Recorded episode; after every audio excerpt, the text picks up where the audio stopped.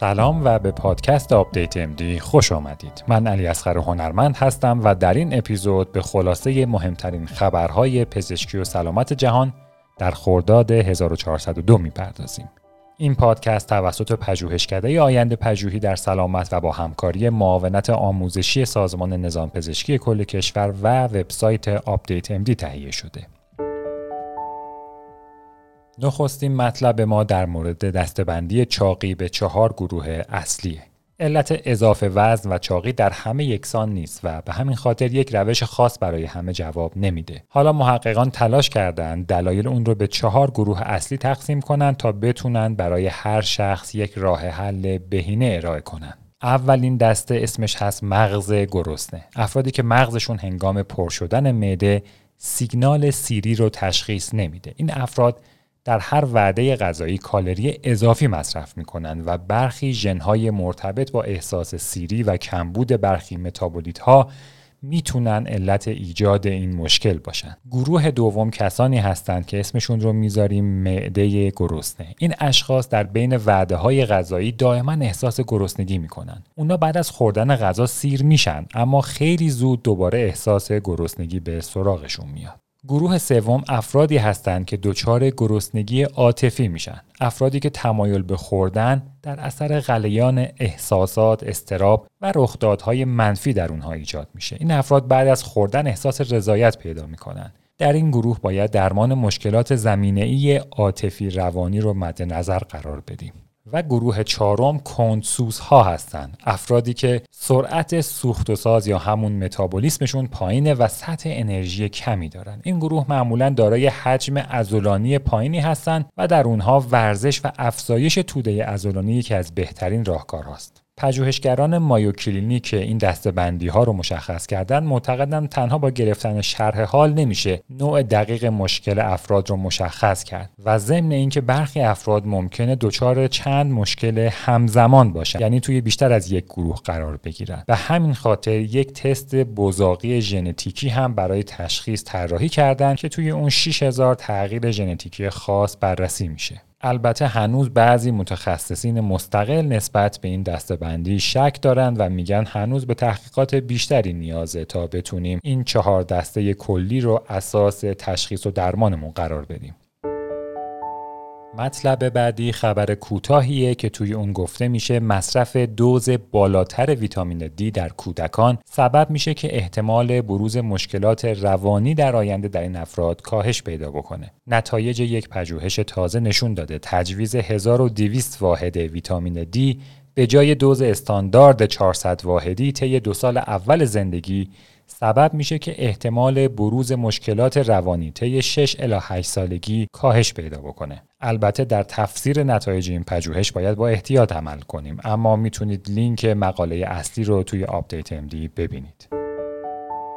مطلب بعدی به ویروس مشهور HPV اختصاص پیدا کرده. ما توی خبرهای ماه قبل هم دیدیم که روی این موضوع تاکید شد که ویروس پاپیلوم انسانی باعث افزایش احتمال سرطانهای گلو میشه. حالا توی اخبار این ماه یک پژوهش دیگه احتمال ارتباط اون رو با سرطان پستان رو مطرح کرده. محققان توانستن این ویروس رو در بافتهای سرطان پستان پیدا کنند و جالبه که این ویروس هم در بافت تومورهای بدخیم بدخیم و هم در بیماری های غیر بدخیم پستان رویت شده. در پژوهش انجام شده 116 نمونه از بافت پستان مورد بررسی قرار گرفته و 20 درصد سرطان ها حاوی HPV بودند. البته این نکته مشخص نیست که آیا این ویروس واقعا در ایجاد سرطان نقش مستقیم داشته یا نه. اما حد زده میشه که وجود اون در اون ناحیه احتمالا سبب میشه سلول های طبیعی به وضعیت سرطانی تغییر حالت بدن.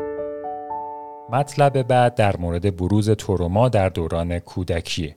این رو می‌دونیم که وجود یک ترومای جدی در دوران کودکی می‌تونه باعث ایجاد عواقب جدی روانی در بزرگسالی بشه. اما علتش تا الان مشخص نبوده. اینکه چرا ترومای کودکی تا این حد آرزه بر جای می‌ذاره. در حالی که تروماهای مشابه در بزرگسالی معمولا چنین عواقبی به همراه نداره. دلیلی که براش مشخص شده اینه که به نظر می‌رسه توانایی بدن در پاسخ مناسب به استرس در دوران کودکی هنوز تکامل پیدا نکرده و در نتیجه واکنش شدیدتری از خودش بروز میده. در دوران کودکی مکانیزم های کنترل استرس هنوز به خوبی شکل نگرفتند و بروز اون سبب عواقب جدی روانی میشه. در پژوهشی که انجام شده 89 درصد افرادی که در کودکی دچار ترومای جدی شده بودند در بزرگسالی دچار اختلالات افسردگی یا استرابی بودند و تنها 11 درصد افراد دچار عواقب روانی بلند مدت نشده بودند. این پژوهش روی حدود 3000 نفر انجام شده که در دوران کودکی دچار تروماهای جدی مانند آسیب‌های عاطفی، خشونت جسمی یا سوء استفاده جنسی شدند. مشخص شد که سطح کورتیزول و میزان التهاب در این افراد حتی در دوران بزرگسالی هم بالاتر از دیگرونه. ضمناً معلوم شد که در این افراد علاوه بر بالاتر بودن اختلالات استرابی و افسردگی، مشکلات جسمانی هم شیوع بیشتری داره. ضمناً معلوم شد در این افراد علاوه بر بالاتر بودن اختلالات استرابی و افسردگی، مشکلات جسمانی هم شیوع بیشتری داره. میانگین وزن اونها هم بالاتر، عادات غذایی ناسالم بیشتری هم دارن و همینطور بروز آسم، دیابت و بیماری های قلبی عروقی در اونها بیشتره.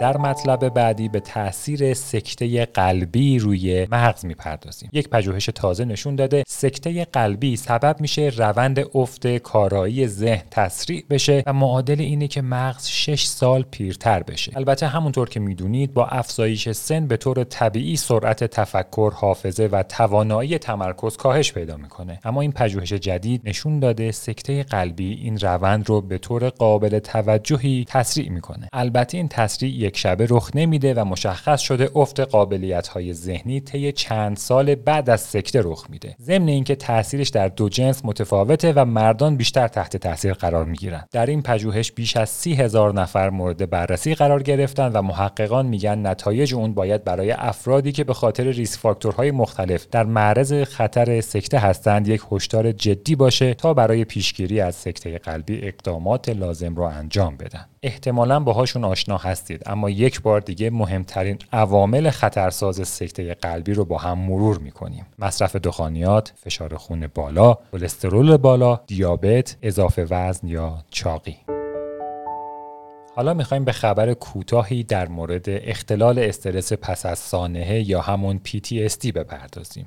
این جزو مشکلات سلامت روان به حساب میاد و معمولا بعد از بروز یک حادثه شدید در افراد رخ میده. اما خبر جدید اینه که به نظر می‌رسه چهار فاکتور در خون پیدا شده که با کمک اونها میشه این مشکل رو تشخیص داد و فرایند درمان رو هم پایش کرد. ضمن اینکه پژوهشگران میگن با بررسی این چهار فاکتور در خون میشه پیش بینی کرد که چه افرادی ریسک بالاتری در ابتلا به PTSD دارن و در این صورت مداخلات درمانی رو در صورت بروز سانحه زودتر براشون شروع کرد.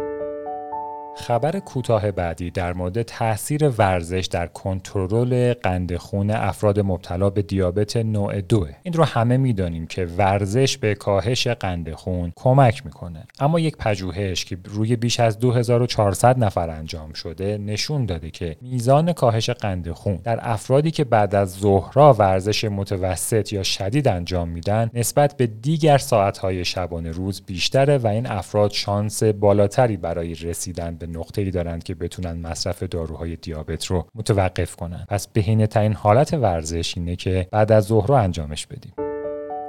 خبر بعد در مورد تحقیقیه که نشون داده مردان میانسالی که دچار اختلال نعوز آلت تناسلی هستند در تست های مرتبط با حافظه و پردازش اطلاعات هم نمره کمتری کسب می‌کنن ضمن اینکه مشخص شده این افراد طی دوازده سال آینده در مقایسه با دیگران با سرعت بالاتری دچار کاهش حافظه میشن. پژوهشگران علت دقیق این ارتباط رو پیدا نکردن اما حد زده میشه که تغییرات در عروق کوچک احتمالاً عامل هر دو مشکله. پیش از این هم ارتباط ایجاد مشکلات نعوز با بیماری های مانند دیابت پرفشاری خون و بیماری های قلبی عروقی شناخته شده است. محققان این پژوهش میگن دانستن ارتباط میان این دو مشکل اهمیت داره چون معمولا مشکل نعوز خودش رو زودتر نشون میده و ایجادش باید علامتی برای شخص یا پزشک باشه تا برای پیگیری های بعدی اقدام کنیم. مطلب بعد در مورد تاثیر ماموگرافی به موقع در تشخیص سرطان پستانه خواهش می‌کنم که نتیجه این پژوهش رو نشون تمام افرادی بدید که ماموگرافی منظم طبق دستورالعملهای پزشکی رو انجام نمیدن. مشخص شده. افرادی که طبق توصیه های پزشکی و به صورت منظم ماموگرافی رو انجام میدن در صورت تشخیص سرطان پستان به احتمال 74 درصد کمتر از دیگر مبتلایان جان خودشون رو از دست میدن. علتش هم واضحه. غربالگری منظم به معنی کشف زود هنگام سرطان و جان افراد رو نجات میده. این رو هم لازمه بدونیم که طبق دستورالعمل جدید کارگروه خدمات پیشگیرانه آمریکا ماموگرافی باید از سن 40 سالگی شروع بشه و هر دو سال یک بار تا سن 74 سالگی ادامه پیدا بکنه. البته طبق دستورالعمل کالج رادیولوژی آمریکا ماموگرافی باید از 40 سالگی شروع بشه و هر سال انجام بشه.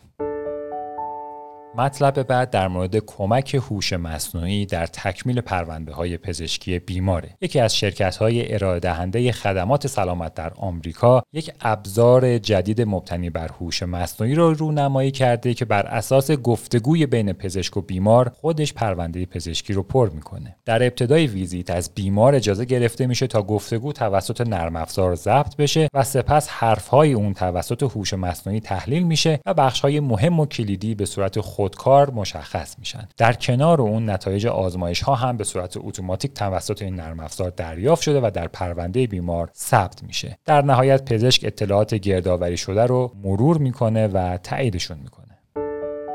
در خرداد ماه 1401 شاهد آزادی خانم کاتلین فولبیک هم از زندان بودیم. اون مادریه که به اتهام قتل فرزندان خودش 20 سال در زندان بوده و به عنوان منفورترین قاتل استرالیا شناخته می‌شد چون به اتهام قتل چهار فرزندش به زندان محکوم شده بود. علت آزادیش هم این بود که مشخص شد این فرد اصلا قاتل فرزندانش نبوده. فرزندان این زن در سنین مختلف بین 9 هفتگی تا سه سالگی جان خودشون رو از دست دادند و این شک ایجاد شد که این مادر فرزندان خودش رو خفه کرده و با وجود اصرار بر بیگناهی دادگاه اونو به چهل سال زندان محکوم کرده بود. اما تحقیقات یک دانشمند اسپانیایی با کمک گروهی دیگر از پژوهشگران منجر به کشف یک جهش ژنتیکی خاص شد و بعدا مشخص شد حداقل دو فرزند این خانم بر اثر ایست قلبی ناشی از این جهش جان خودشون را از دست دادن. دو کودک دیگر این مادر هم دارای یک جهش دیگر بودند که از پدر به ارث می‌رسه و این هم یک جهش بالقوه کشنده است. رسانه ها این موضوع رو خیلی برجسته کردند که علم سبب آزادی یک انسان بیگناه از زندان شد.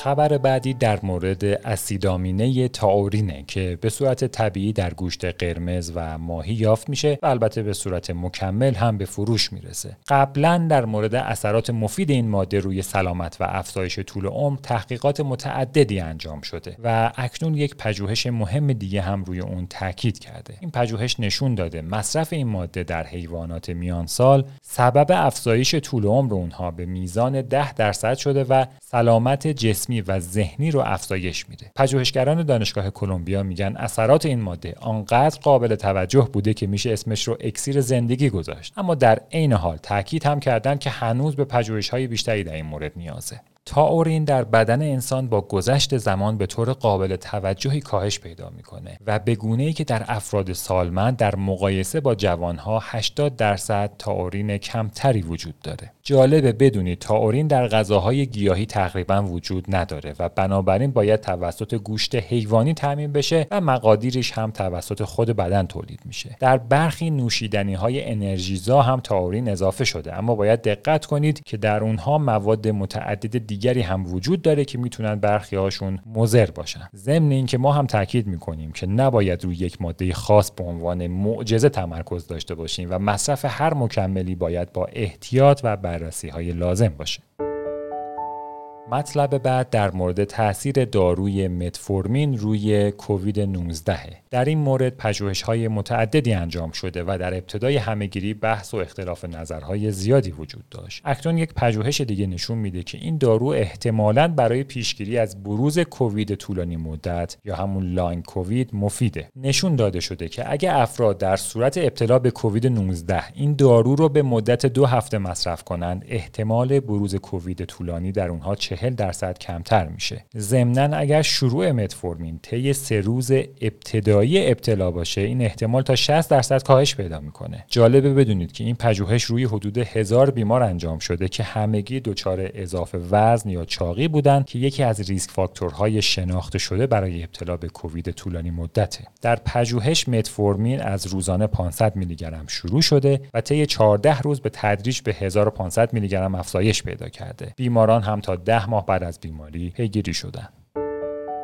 مطلب بعد در مورد کپسول های آندوسکوپیه سالهاست که آندوسکوپ های کپسولی در پزشکی مورد استفاده قرار می گیرن اما همشون یک مشکل اساسی دارن. اینه که وقتی بیمار کپسول دوربین دار رو میبلعه کنترلی روی حرکات اون وجود نداره و در نتیجه ممکنه بسیاری از ضایعات مهم دیده نشه. و همین خاطر اندوسکوپی با روش قدیمی همچنان ارجحیت داره. حالا یک تیم پژوهشی نوعی کپسول آندوسکوپی ساختن که امکان کنترل از راه دور دورش در برخی نواحی مثل معده وجود داره البته نگران نباشید این کپسول حاوی موتور و پره نیست بلکه با نیروی مغناطیسی و با کمک آهنرباهای قوی از بیرون بدن کنترل میشه در نمونه جدید پزشک مثلا می‌تونه توی اورژانس یک کپسول به بیمار بده و بخش های مختلف معده رو مشاهده کنه و تصاویر هم به صورت زنده و لحظه‌ای روی کامپیوتر قابل مشاهده است.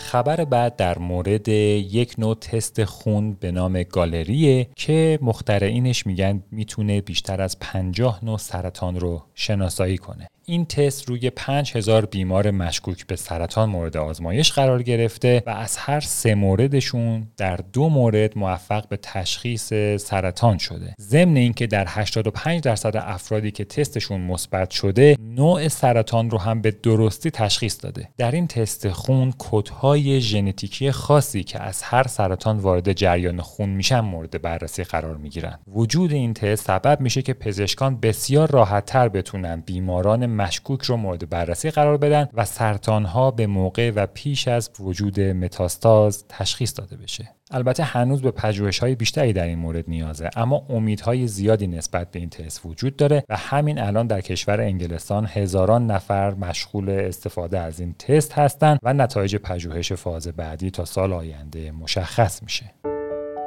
این روزها خبر در مورد داروهای آگونیست گیرنده GLP-1 مثل سماگلوتاید زیاده. همونطور که می‌دونید این داروها برای دیابت نوع دو و البته کاهش وزن شهرت زیادی پیدا کردن. حالا برخی از مصرف کنندگان این داروها گزارش کردند که تمایلشان به رفتارهای تکانه‌ای و اعتیاد هم کمتر شده. کارهایی مثل مصرف بیرویه الکل، کشیدن سیگار، خرید بیش از حد و جویدن ناخن. جالبه بدونید یک پژوهش کوچیک هم نشون داده. این داروها می توانند در بیمارانی که مصرف بیش از حد الکل دارند کمک کننده باشند. البته هنوز برای جمعبندی در این مورد زوده اما نشریاتی مثل نیویورک تایمز و آتلانتیک طی مطالبی به این موضوع و این اثرات پرداختند و حتی تیتر نشریه آتلانتیک اینه که آیا پژوهشگران به صورت اتفاقی یک داروی ضد اعتیاد اختراع کردند؟ مطلب بعد در مورد تاثیر استفاده از ماسک روی اکسیژن خونه. در دوران کرونا با حجم زیادی از اخبار درست و غلط مواجه بودیم و برخی از شایعات در مورد اثرات استفاده از ماسک بود. مثلا یکی از شایعات مطرح شده این بود که استفاده از ماسک سبب میشه اکسیژن کافی به بدن نرسه و همین موضوع بهانه برخی افراد برای عدم استفاده از ماسک شده بود. حالا یک پژوهش جالب تاثیر استفاده از ماسک رو بررسی کرده. این پژوهش کوچیکی بوده اما بسیار دقیق انجام شده و نتایجش کاملا قابل اتکاست. توی اون استفاده از ماسک N95 مورد بررسی قرار گرفته که همینطور که می‌دونی در مقایسه با ماسک های رایج پارچه‌ای و جراحی حفرات بسیار ریزتری هم داره. سی شرکت کننده به مدت سه روز در اتاقک متابولیک زندگی کردند که در اون میزان دقیق مصرف اکسیژن و دیوکسید کربن بدن قابل محاسبه بود. در کنار اون میزان غذای دریافتی و فعالیت بدنیشون هم به دقت کنترل می شده هر شخص دو بار در روز یک ورزش سبک هم انجام می‌داده و به مدت 16 ساعت هم ماسک N95 استفاده می‌کرده. پژوهش نشون داد که بله میزان اکسیژن دریافتی در صورت استفاده از ماسک N95 تغییر می‌کنه. اما بخش مهم اینجا بود که معلوم شد این کاهش فقط هنگامیه که شرکت کنندگان مشغول ورزش هستند و میزان تغییر هم فقط 7 دهم درصده. عددی که میشه به راحتی نادیدش گرفت. ضمن ضربان قلب افرادی که از از ماسک استفاده می‌کردن هنگام ورزش به طور متوسط 8 تپش در دقیقه بیشتر بود. جنبندی اینه که استفاده از ماسک های عادی و حتی N95 استاندارد سبب کاهش اکسیژن دریافتی نمیشه. فقط اگه با ماسک N95 برید روی تردمیل بدوید و ورزش کنید میزان اشباع اکسیژن خون شما 7 دهم درصد کمتر از حالت عادی خواهد بود. در خورداد ماه شاهد تایید نخستین ژل موضعی برای اختلال نعوز توسط FDA هم بودیم. این ژل موضعی اسمش اروکسانه و تاییدیه فروش بدون نسخه پزشک رو هم دریافت کرده. تا پیش از این داروی سیلت نافیل یا همون ویاگرای مشهور تنها گزینه برای این مشکل به حساب می اومد. اما حالا یک ژل موضعی در دسترس قرار گرفته. این دارو با تاثیر روی اعصاب آلت تناسلی سبب شل شدن شدن عضلات صاف میشه و جریان خون ورودی رو افزایش میده. این ژل باید 10 دقیقه قبل از رابطه جنسی استفاده بشه و تاثیر خودش رو در حداقل 65 درصد موارد نشون داده. مطلب بعد در مورد داروی مشهور ریتالینه و با این سوال که آیا به افزایش هوش و بهرهوری افراد کمک می‌کنه یا نه. همونطور که می‌دونید این دارو برای مشکلاتی از قبیل بیش فعالی یا همون ADHD استفاده میشه اما برخی افراد سالم هم از این دارو و داروهای مشابه هم خانواده برای بهبود کارایی ذهنی استفاده می‌کنن. مثلا شب امتحان با مصرف ریتالین تلاش می‌کنن درس های نخونده طول ترم رو جبران کنن. حالا یک پژوهش تازه نشون نشون داده. این دارو سبب افزایش انگیزه افراد برای حل مسئله میشه. اما از طرف دیگه باعث میشه که کارها رو با خطای بسیار بیشتر و دقت پایینتر انجام بدیم. این پژوهش نشون داده. در صورت مصرف ریتالین به سرانجام رساندن کارها حدوداً 50 درصد کنتر میشه و این به معنی کاهش قابل توجه بهرهوریه. این در حالیه که اکثر مصرف کنندگان این دارو آنها رو با هدف افزایش سرعت و بهرهوری مصرف می‌کنن در پژوهش انجام شده مشخص شد مصرف کنندگان داروها کارها را با انگیزه و سرعت بیشتری انجام می‌دادند. اما چون کیفیت اونها کاهش پیدا می‌کرد به سرانجام رساندن کارها در نهایت زمان بیشتری می‌برد و در پایان بهرهوری پایینتری داشتند. وقتی صحبت از محاسبه چاقی و اضافه وزن میشه اغلب ما پزشکان سراغ محاسبه BMI میریم. البته همونطور که احتمالا می‌دونید طی چند سال گذشته انتقادات مختلفی به BMI شده و حتی برخی متخصصان معتقدند باید با این فرمول کلا خداحافظی کنیم. حالا یک پژوهش دیگه هم میگه که اگه اشخاص رو با روش اسکن دگزا بررسی کنیم میزان افراد چاقی که پیدا می‌کنیم دو برابر حالتیه که با فرمول BMI محاسبه میشه. حتما می‌دونید که دگزا اسکن روشیه که با استفاده از پرتوی X با انرژی کم برای محاسبه ساختار بدن استفاده میشه و یکی از دقیق ترین روش های محاسبه درصد چربیه. البته این روش برای سنجش تراکم استخوان هم استفاده میشه که احتمالا بیشتر به این اسم اونو می‌شناسیم. اما دگزا اسکن برای ارزیابی روتین بیماران مناسب نیست چون زمانبر و پرهزینه است. به همین خاطر بسیاری از متخصصین معتقدند که فعلا علاوه بر محاسبه BMI باید فاکتورهای دیگر رو هم مورد بررسی قرار بدیم. معیارهایی مانند دور کمر و محاسبه نسبت اون در قیاس با قد بیمار. البته یک راهکار خوب دیگه هم در دسترسه. اونم استفاده از ترازوهایی که با یک جریان الکتریکی ضعیف میزان چربی بدن رو تخمین می‌زنن. با وجود اینکه اونها ممکنه خطای زیادی داشته باشن اما نشون داده شده که تخمین هاشون تقریبا قابل استفاده است و ضمن اینکه بسیاری از اونها با قیمت نسبتا ارزان در دسترسن. بنابراین هم افراد می‌تونن در خانه از اونها استفاده کنن و هم پزشکانی که در این حوزه فعالیت می‌کنن می‌تونن یکی از اونها در مطبشون داشته باشن.